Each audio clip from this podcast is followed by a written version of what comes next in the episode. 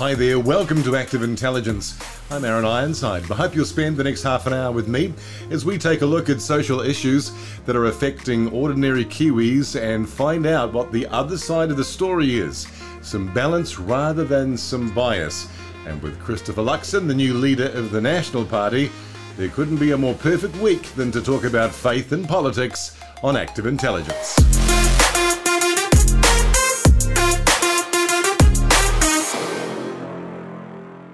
On today's episode, I catch up with Alfred Ngaro, former national MP, former pastor, to talk about his faith in politics. But of course, this week all eyes were on the National Party as they appointed Christopher Luxon to be the new leader. And it would seem that the journalists only knew two things about Luxon that he was the former boss of Air New Zealand and an evangelical Christian. A self described evangelical Christian, Christopher Luxon has conservative views against abortion and euthanasia. My faith is personal to me. It is not in itself a political agenda. Not hiding his political ambitions or the influence of his evangelical Christian faith on his life. My faith is a very personal thing. It gives me centre, sort of mission, you know, gives me mission and purpose. That faith filtering through. Christopher Luxon is socially conservative. After his botany seat nomination in 2019, Newshub asked his stance on legalising cannabis. I'm against that. End of life choice. I'm against the reforms. And abortion.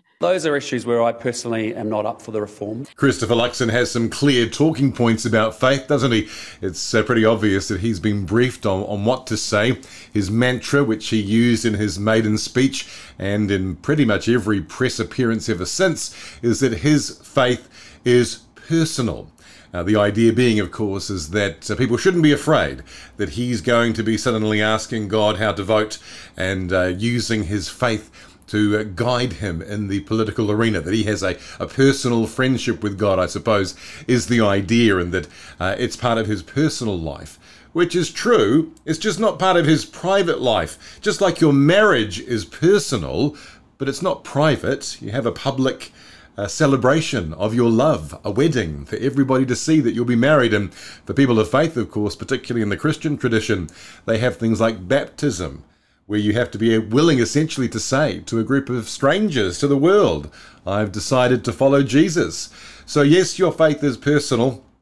But it's not private, and that's going to be a challenge for Christopher Luxon as he takes this personal faith into a very public space where the things of faith are naturally present uh, simply because wherever humans are, whatever they believe is present.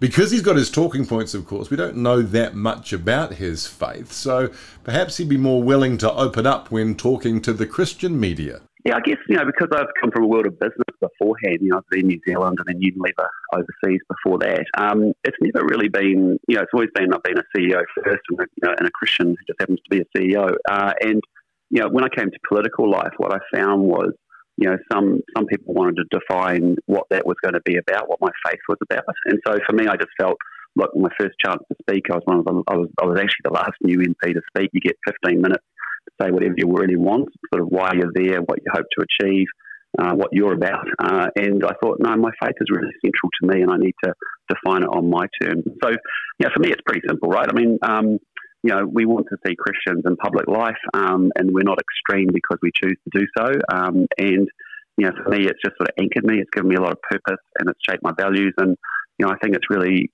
important that you're something, you're part of something that's bigger than yourself. And I think um, that's where my faith comes in. And so, for me, I think sometimes Christians have been um, separatist, judgmental, uh, and um, you know, and, and then I think really when you look at Jesus in the Bible, he talks about compassion, and he's a great example: tolerance, care for others, doesn't judge, doesn't discriminate, or reject people, uh, and so that's the sort of you know example I think you know I'm trying to follow and um, and perfectly as I do each and every day. So um, yeah, right. but you know it's a it's a great you know I think it's important that we actually have Christians going into all parts of the world and um, and you know, equally going as a Christian into politics, I think it's really important um, that you do have a separation between faith or religion and state in particular. And I think um, you know the Americans sort of understand that in their political system because they've had you know presidents of faith in their past. Um, the idea is that you know I'm there to represent all New Zealanders uh, and not just one religion or one group or one interest. And I think you know that's really important as well. That I'm not there to force my beliefs on others Um, and as a result, you shouldn't vote for someone because of their faith, and, and you shouldn't reject someone because of their faith either. You know, we need a, a really um, different set of worldviews uh, in that in that place. Well, it's slightly more open, and I appreciate that uh, he's trying to be very careful because in the political environment in which we live, we know that to be a Christian is not a popular thing. It's not like the US, where if you're a presidential candidate, you have to at least feign some kind of faith because it's an absolute given that whoever occupies the White House will be some kind of believer. The opposite is true in New Zealand, and so consequently, he's being very cautious. Of course, it's not as if he's the only Christian in Parliament, or indeed the only Christian in the National Party. Let's go across the aisle to David Clark from the Labour Party, a former Presbyterian minister, to compare and contrast their views of their faith and the person of Jesus. I've grown up in the Presbyterian church. My mother was a Presbyterian elder, so I've always had a connection with the church, and um, and I trained for the Presbyterian ministry. Um, strong sense that that was the the thing that I needed to do and uh, the, the, the, service I needed to provide in my in my life um, as a younger man, and um, and then I've had a sense that um, of, of, in religious terms you'd call calling towards politics after that. Right. Um, uh, and and but my um, upbringing um, as a Christian and and uh, in terms of the education that I was fortunate to receive as part of my training uh, has influenced the, the way I think about the world. You know, I, I, I look to the example of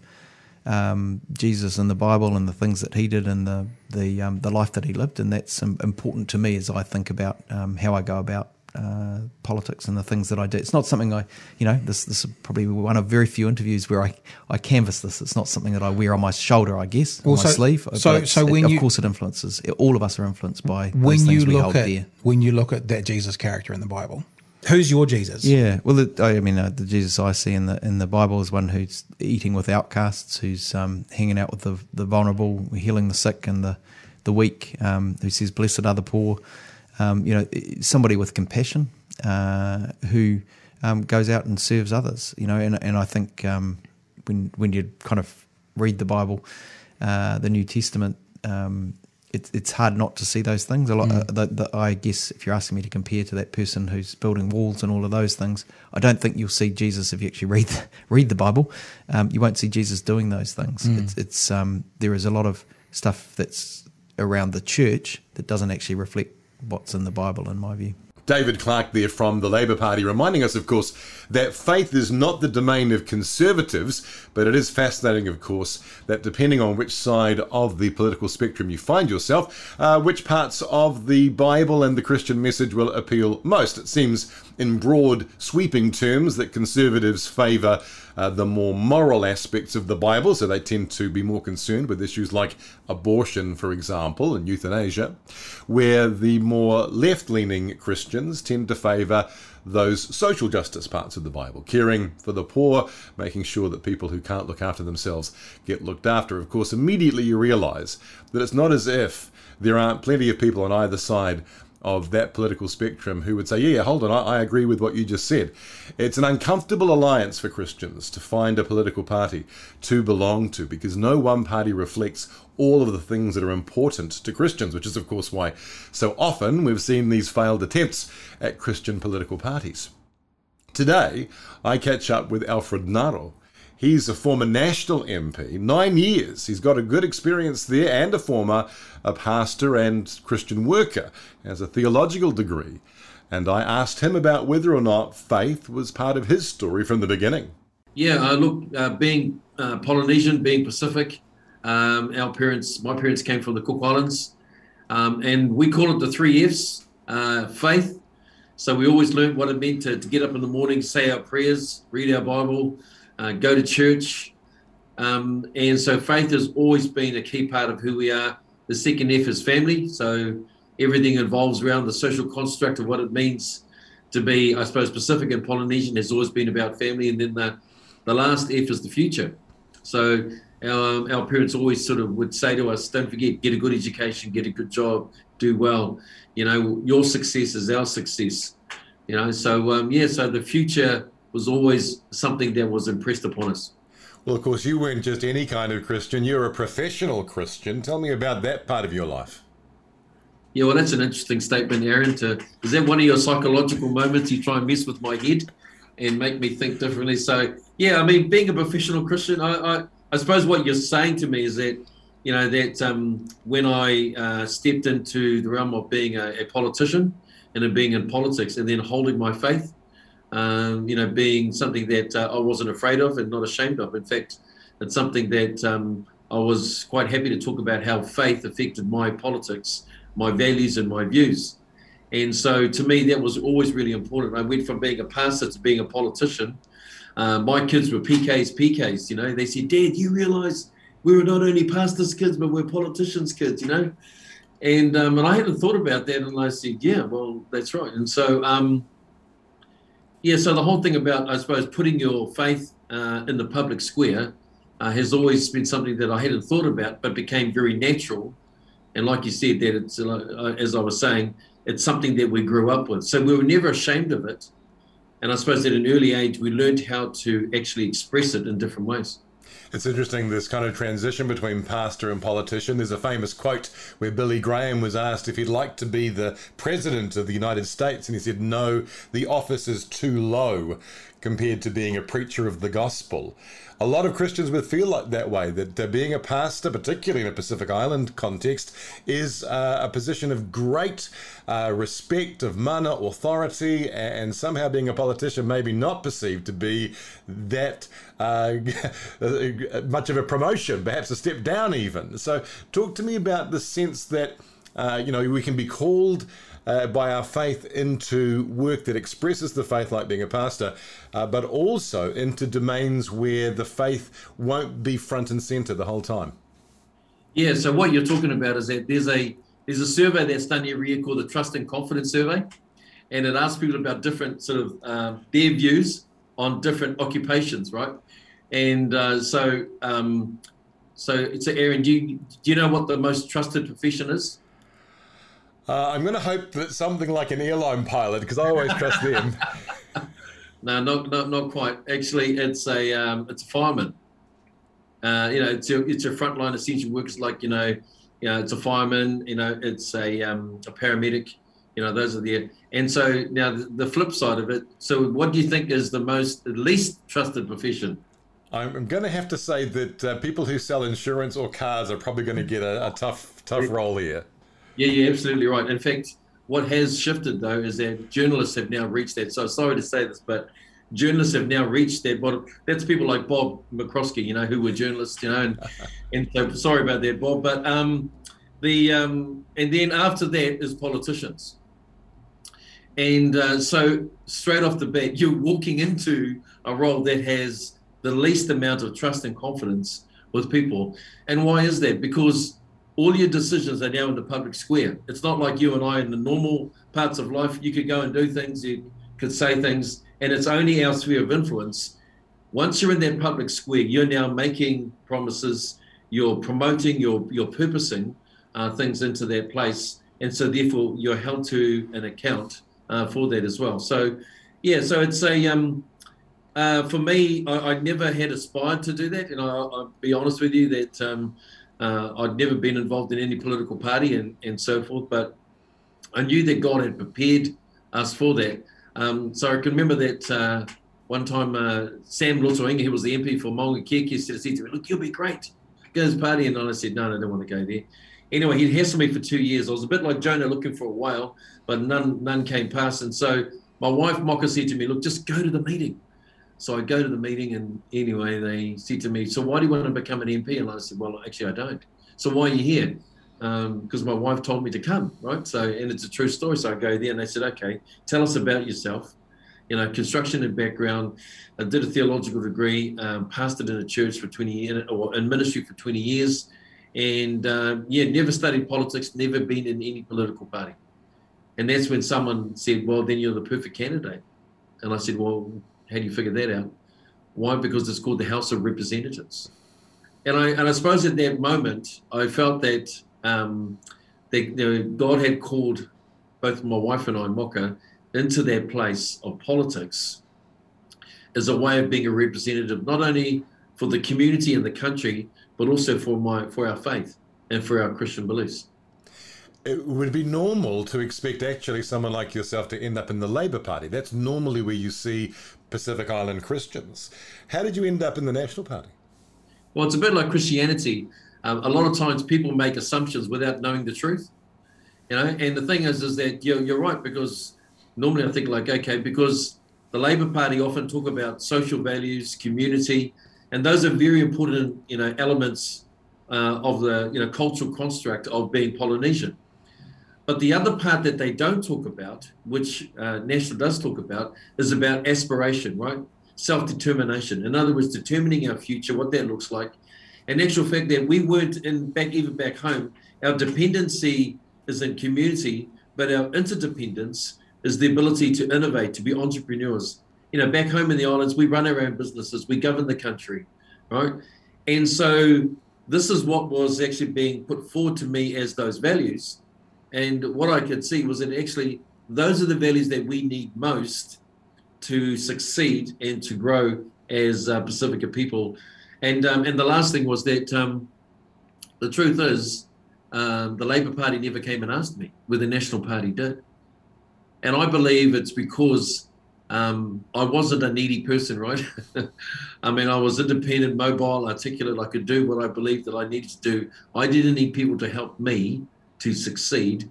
Um, and in fact, um, being independent made me, I suppose, was more attractive to the National Party coming and asking me to bring my values uh, into the party.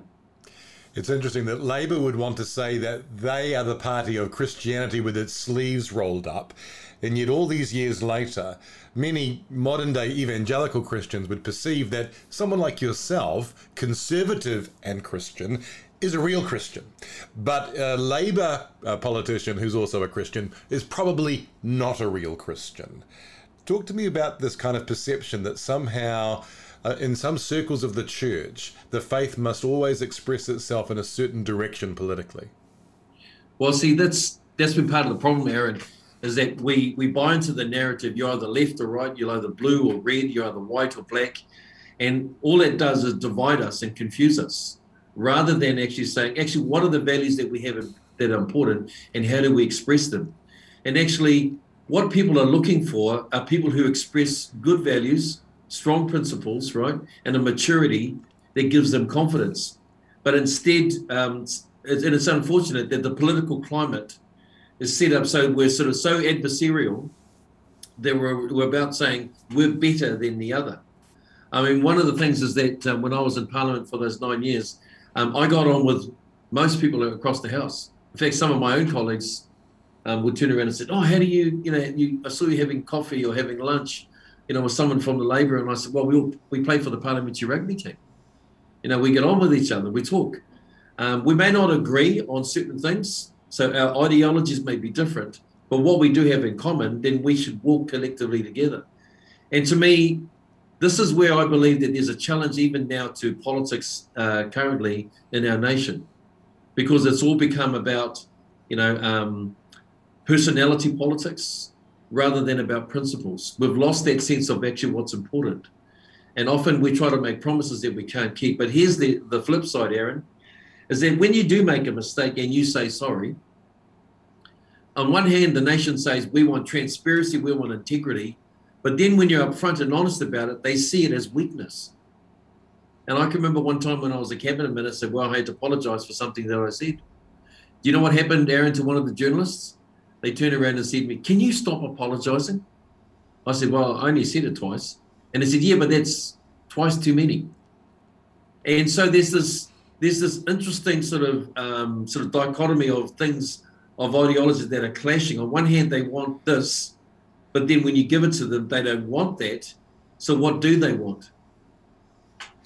Talk yeah. to me about uh, wearing your faith on, on your sleeve in the life of politics. For you, of course, it was unavoidable. A former pastor couldn't shake the fact that you were known as a Christian. But there are others in your party and in the Labour Party, and probably the other ones to boot, who are Christians but who really kind of keep that on the down low. We might call them undercover brothers. Tell me about the difference between being sort of out loud and proud about your faith and, and keeping it on the down low. Well, you know, in, in my first six years of, of politics, I have to say that you know, for me, I, I was um, I exercised those Christian values. Like I wasn't preaching to people, but I'd go to the prayer meetings. They'd have a thing called a prayer breakfast. Um, I'd stand up for against things like when the um, uh, which call they call it the same-sex marriage bill that came through, and uh, and I remember I was challenged on that um, actually by Duncan Garner one time. I was heading into uh, the caucus room, and he said, "Alfred, how are you going to vote on the gay marriage bill?" And I said, "Well, it's not gay marriage; it's called marriage redefinition." And then he said, "No, it's not." I said, "Yes, it is." He said, "How are you going to vote anyway?" I said, "Well, I'm going to vote against it." He said, "Well, there you go, you're homophobic." And I said, "Well, no." I said, if you look at it, it's redefining marriage as we've known it, right? That comes from a Judeo Christian base, comes from the Bible. So while we've got civil union, why would people who have a value that's not biblical want to change a definition that comes from a biblical base? And so I suppose that was the first time, you know, in 2012 where I was stepping out and speaking my values into that. You know, the interesting thing, Aaron, I never spoke against people, but because I made a stand, people felt that I was a threat to their own values. And so I believe that you can stand without being a threat.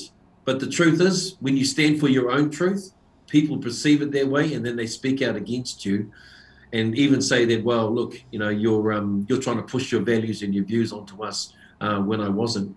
You know, as time went on, I uh, exercised that by I would say to people, I'm here to serve. And I'd use those words intentionally. So wherever the party or people that were in there, ministers, you know, I would travel, I would serve them. And I, I used the values that were there um, in a very real way. And I believe that brought favour for me, and I became a cabinet minister at the end of 2016. Um, but it was, wasn't until the end of 2017 we came out of politics and uh, out of parliament and government, um, and that I said to the pray to the Lord, I said, should I stay or should I go? And when the name of Jesus was taken out of the parliamentary prayer, it's like the Holy Spirit was really clear. I've chosen you for such a time to be a watchman on the wall, Ezekiel 33 7, uh, and to uphold the name of Jesus as a banner for the nation. So every morning when Parliament sat, I would pray from 5.30 in the morning to 7 o'clock, inside and outside of Parliament. Why? Because I wanted to be the best watchman. I wanted to pray and intercede. So what am I saying, Aaron? you know, our faith has to be more than just an accessory, right? It can't be something we put on and take off. It has to be something that totally embodies who we are. It doesn't have to be something that actually is forceful onto other people, but just by our presence, just as Christ teaches us, that by being present and having, you know, the values that people see, you're not just a good person. Actually, you're a person that actually has great values that love, care, and forgive people but also too speaks out against injustice and unrighteousness, things that you see that are wrong, that you can speak out against them.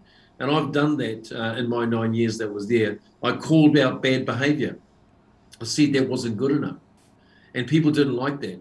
You know, and there was there was definitely some bad behavior which I believed that was not good, and I called them. I went straight to them. Other people use it as gossip to say, "Oh, did you know about so and so?" I didn't. I went straight to that person and said, "Hey, I've been told that this is what's happening about you. And if it's true, then you need to set it right and put it back into order. If it's not, then it's up to you to choose to do that. So that's how I lived my faith um, in politics and in parliament. It was the last election, it became clear that you were really being sidelined. You kind of could see the writing on the wall that unless you won your local electorate, you weren't getting back in. Uh, was that a case, do you think? Uh, I mean, I know these things are complicated, of being, in a sense, too Christian for the party now, or were, were the issues far more complex than that? Oh, you know, they're, they're always complex, but I, I, do think that in some cases, um, because I spoke out strongly against the euthanasia bill, the abortion law reforms, you know, uh, and again, I never spoke, I never um, forcefully put my views onto other people. I just advocated in a robust uh, way, which is what Parliament's all about. Um, I, I, believe for some people um, that, yeah, I, I, became a threat. It, it's interesting because then someone said to me, oh, you know, your conservatism has become a bit of a threat. And I said, I said, well, give me an example. In what way? Did I stand over someone? And uh, did the old. And I was an evangelist back in the day, reading Ray Comfort's. You know, all my friends are dying. And I went to the Billy Graham Attended Evangelist Conference. So in my heart is always about sharing the gospel of good news. But I'd said to people, you know, had I ever done that to anyone in such a way to forcefully tell people, I mean, I could share my faith, and I have. And they said, well, no. have you ever stood up in caucus and turned around and criticized people for their values that were different to mine? They said no. So what is it that I've become a threat? And people couldn't name it. But here's what I want to say, Aaron, which is a concern that we need to be aware of, is that conservatism has been a, sort of connected to being old, traditional, and irrelevant. Liberalism is now being seen as progressive and as the way of the future, right, um, for the nation and for our communities.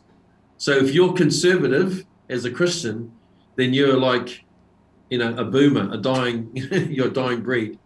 And now they've actually shifted that away from what I believe is really important. So, you know, I believe we need to speak into that. We need to push back at that and actually say that the values that have been tried and true, love, trust, you know, integrity, uh, and acceptance, all of those things, actually, there uh, there are always going to be values that are going to be important for us as a nation. The Bible says to be wise as serpents, but gentle as doves. Kind of sounds like a difficult thing to be. If you had to do your time over again, or perhaps talking to a politician who has a faith, but who's wondering, gee, how much do I let others know and see that faith? And how do I let it inform my experience as a politician? What advice would you give to a newbie?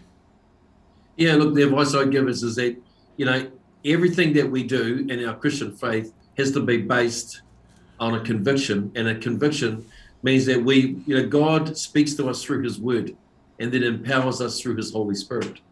And so we, we always have to turn to the word. So uh, for both my, my wife, Maka, and I, our calling was from Isaiah 58. And I love that because it says, make your voice like a trumpet, challenge the nation, my people, that this is the, the kind of fasting I've called you to do.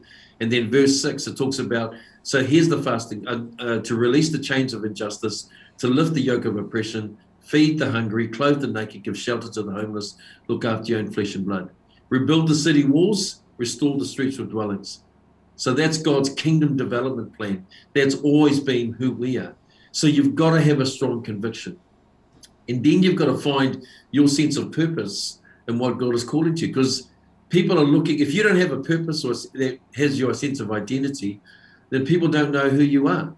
And so I know that my purpose that I've been given is to not only bring inspiration and innovation to ideas, uh, to solutions, to problems that we face, um, but also to um, to create um, a sense of acceptance and belonging. So creating community. So here's the funny thing, um, uh, Aaron.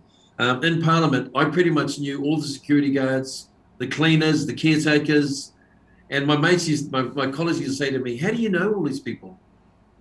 And I said, It doesn't take, it only takes two minutes to say hello and ask a person how they're doing and how's their day and to get to know their name. So we need to know what community and create community. And in the end, I became like the de facto um, pastor of parliament, right? I'd have security and other people come up and pray for their marriages when they were sick and for their children you know, and in the end, many of them came along and basically, when I was leaving Parliament, gave me a hug, you know, shook my hand and said, "We're really going to miss you."